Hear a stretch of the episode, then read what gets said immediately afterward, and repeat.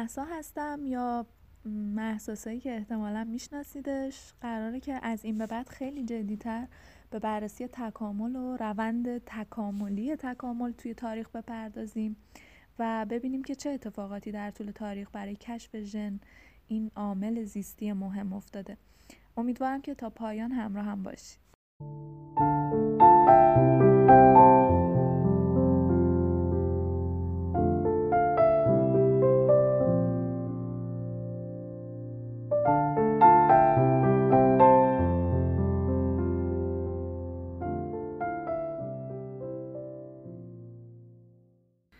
سال 1831 زمانی که مندل هنوز در سیلیسیا درگیر آموختن و آموزاندن بود. چارلز داروین 22 ساله ما که سرگرم کارآموزی الهیات بود تا به جامعه روحانیون کلیسا بپیونده تدارک سفری تاریخی رو می‌دید.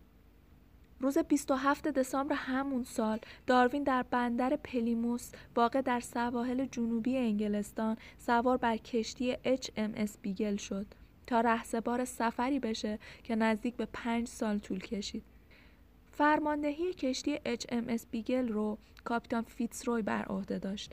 یه کوچولو راجع به کاپیتان فیتسروی براتون بگم چون داستان بسیار جالبی داره.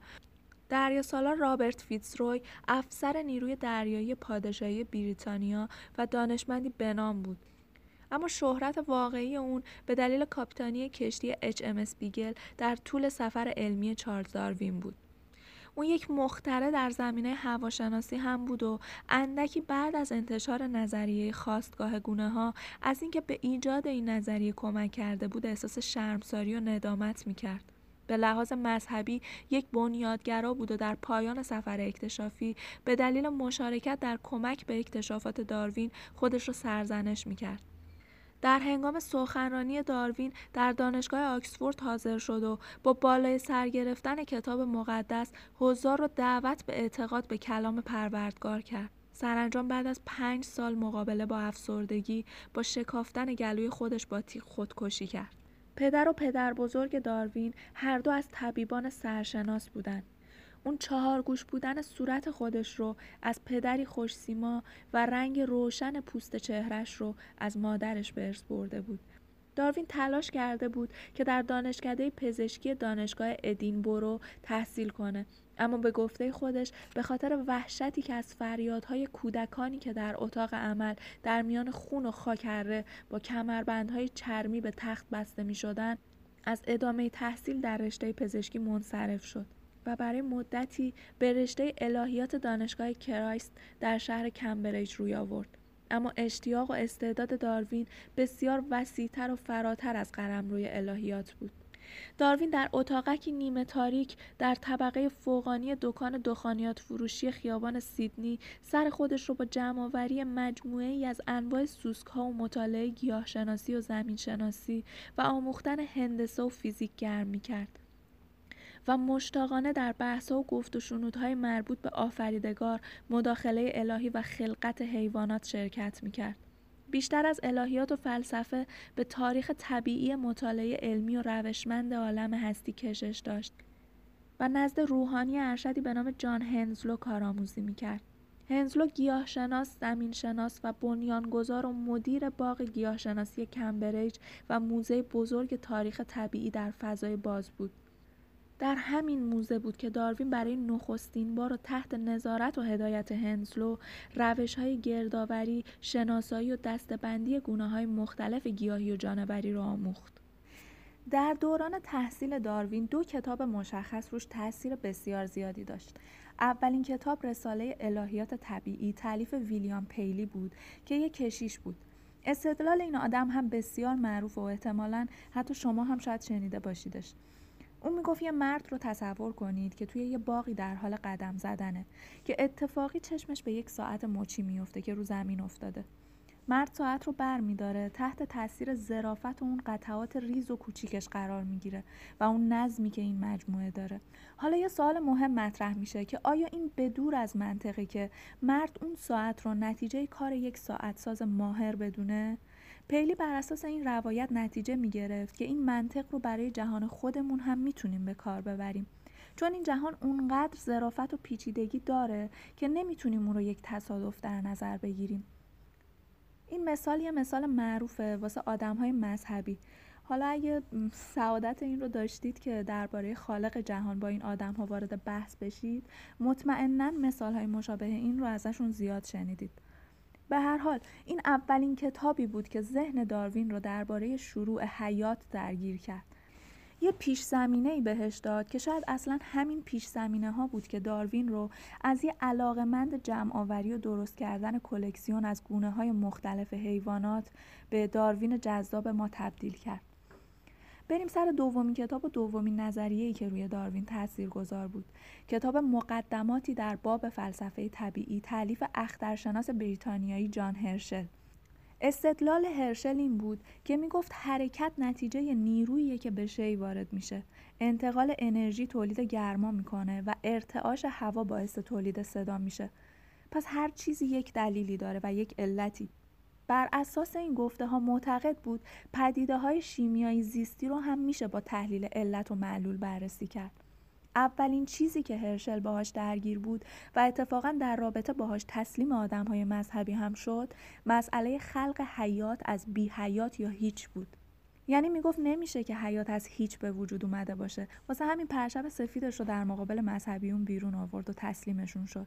گفت صعود به منشأ وجود و گمان زنی پیرامون اسرار خلقت در اندیشه و هیته کار فیلسوف نمی گنجه.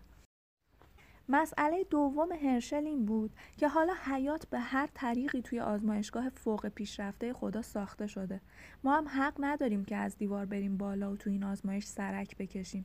پس فرض می‌کنیم حیات حالا به هر طریقی به وجود اومده. اما سوال مهمی که اینجا مطرح میشه اینه که این تنوع گونه در جهان چطور اتفاق افتاده؟ حالا خیلی جالبه که در اون زمان زبان شناسا جورایی به تکامل پی برده بودن. به این نتیجه رسیده بودند زبانهای قدیمی به واسطه تغییر و تحول واژه ها در طول زمان به زبان جدیدتری تبدیل شدند. زمین شناسا هم همین نظریه رو مطرح کرده بودند. گفتن شکل فعلی کره زمین یعنی صخره ها و گودی ها همگی ناشی از تغییرات و دگرسانی های ساختاری هستند که در طول زمان رخ دادن. داریم راجع به تکامل حرف می‌زنیم دیگه و اینم جمله معروف منه که همیشه میگم که معجزه تکامل اینه که تو هر ظرفی که بریزی شکل همون ظرف رو به خودش می‌گیره فرقی نمی‌کنه تو چه حوزه یا دانشی باشیم روانشناسی فلسفه نجوم هرچی همشون سیر تکاملی دارن. همه چیز این جهان سیر تکاملی داره.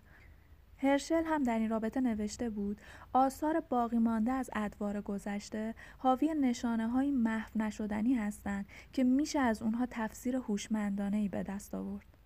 هرشل هم در این رابطه نوشته بود آثار باقی مانده از ادوار گذشته حاوی نشانه های محو نشدنی هستند که میشه از اونها تفسیر هوشمندانه ای به دست آورد.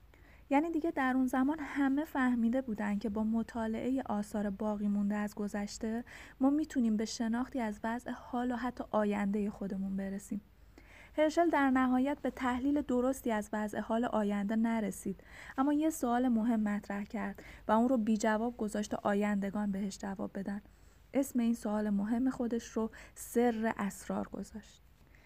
دانش تاریخ طبیعی که حواس داروین رو به شدت درگیر خودش کرده بود قرار بود به سر اسرار هرشل پاسخ بده. یونانی های باستان که به شدت هم نکته سنج و کنجکاو بودن معتقد بودن مطالعه موجودات زنده ارتباط تنگاتنگی داره با شناخت منشأ عالم طبیعی. اما مسیحیان قرون وسطا معتقد بودن این کار کار خطرناکیه و عواقب بدی داره. درست هم می‌گفتن خب مطمئنا برای عقاید اونها عواقب بدی هم داشت. این نگرش داروین رو سخت آزار می‌داد. به باور اون تاریخ نگار طبیعی باید می‌تونست حالات جهان طبیعی رو با شناخت علتها و معلولها تشریح کنه. همونطور که یک فیزیکدان می‌تونست از همین راه ماهیت حرکت یک توپ رو توی هوا تشریح کنه. نبوغ داروین در این بود که تونست طبیعت رو نه به عنوان یک واقعیت بلکه به عنوان یک فرایند و یک سلسله رویداد و با تاریخ تعریف کنه که مندل هم دقیقا از همین ویژگی برخوردار بود. جهش سرنوشتساز فکری این دو ابرمرد درست زمان مواجه شدنشون با این سوال اتفاق افتاد که طبیعت چطور به وجود اومده. خواسته سوال مندل این بود یک موجود زنده چطور در بازه یک نسل اطلاعات رو به فرزندانش منتقل می‌کنه؟ سوال داروین اما کمی کلی تر بود. اون می‌گفت اطلاعات مربوط به صفات موجودات زنده چطور در زنجیره ای طی هزاران سال از نسلی به نسل دیگه منتقل میشه این دو پرسش در یک نقطه تاریخی به هم وصل شدن و ثمره این پیوند تاریخی عمیقترین شناخت از معمای وراست رو بهمون داد.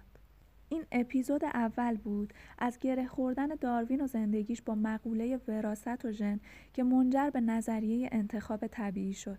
در اپیزود بعدی سفر داروین رو داریم و همراهیش رو با کشتی بیگل که اتفاقات بسیار مهمی درش رقم می‌خوره.